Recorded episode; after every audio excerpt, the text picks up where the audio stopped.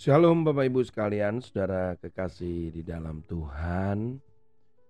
Pernahkah ada perasaan di hati kita itu ingin membalas?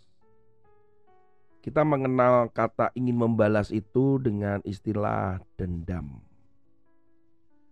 Karena kita pernah mungkin disakiti, pernah dikhianati, pernah dilupakan, diabaikan, perlakuan manusia berbagai kejahatan bisa saja terjadi pada kita. Kemudian ketika kita sudah mengalami itu karena tahu sakitnya, tahu bagaimana menderitanya ketika saat itu, kemudian muncul dendam. Wah, marah gitu. Banyak ada dalam kehidupan saya juga ngalami ditekan, disakiti, diabaikan. Saudara, secara manusia itu selalu berpikir gini, rasain suatu hari nanti kamu akan menerima balasan. Ya karena memang kita tahu bahwa ada prinsip yang namanya menabur dan menuai. Tapi rasanya tuh gini, kok gak cepat-cepat gitu dia menuai apa yang dia perbuat. Ya itu pernah saya rasakan saudara ya. Saya nggak tahu saudara apakah pernah merasakan seperti itu. Dan rasanya kalau diizinkan begitu ya, wah balas. Terhadap orang tua, rekan sepelayanan, sekerja, mungkin sahabat, wah mungkin. Saudara, saudari kekasih di dalam Tuhan. Firman Tuhan terambil di dalam Amsal pasal yang ke-24 ayat yang ke-29. Janganlah berkata sebagaimana ia memberlakukan aku, demikian ku perlakukan dia. Aku membalas orang menurut perbuatannya. Kata-kata jangan Terus kemudian kita itu berpikir bahwa kalau dia melakukan begini, aku akan melakukan begitu. Yang ada adalah dendam. Apa kata firman Tuhan tentang dendam di Perjanjian Baru? Kalau kita melihat pada Perjanjian Baru, tepatnya adalah pada kitab Roma pasal 12 ayat 19 sampai 21. Saudara-saudaraku yang kekasih, janganlah kamu sendiri menuntut pembalasan, tetapi berilah tempat kepada murka Allah, sebab ada tertulis, pembalasan itu adalah hakku. Akulah yang akan menuntut pembalasan, firman Tuhan. Tetapi jika seterumu lapar, berilah dia makan. Jika ia haus, berilah dia minum. Dengan berbuat demikian kamu menumpukkan bara api di atas kepalanya.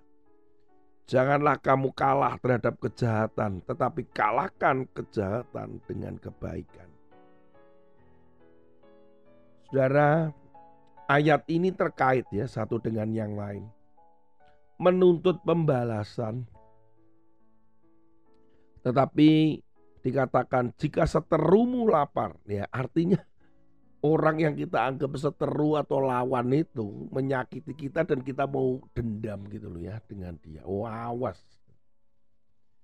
Saudara, firman Tuhan hari ini belajar bahwa pembalasan itu ada di tangan Tuhan. Tugas saudara apa?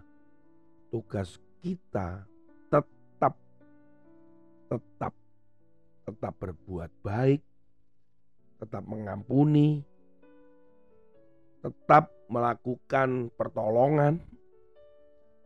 Memang tidak nyaman saudara ya. Waduh nggak nyaman.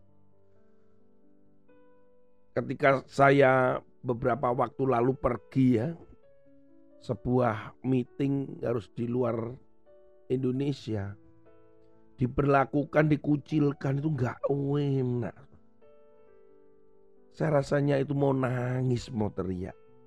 Tidak dianggap bahwa sebagai perwakilan negara, tapi saya ini asalnya yang dari Indonesia.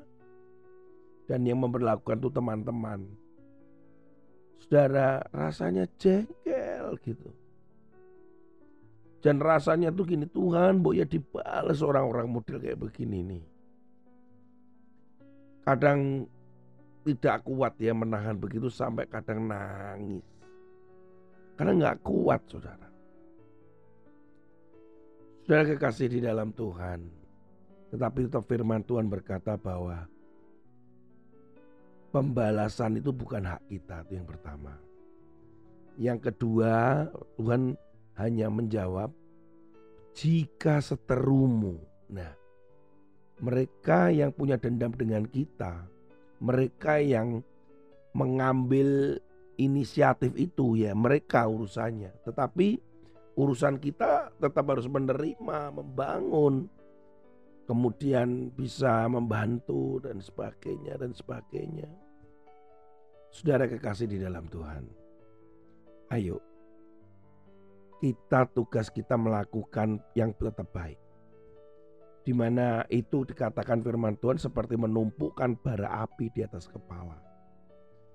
Balaslah kejahatan dengan kebaikan. Saudara, saya yakin saudara sulit tetapi dalam sama Tuhan bisa. Jangan balas. Jangan membalas. Jangan membalas Berkati mereka, ampuni mereka, datangi mereka. Tuhan Yesus memberkati saudara. Amin.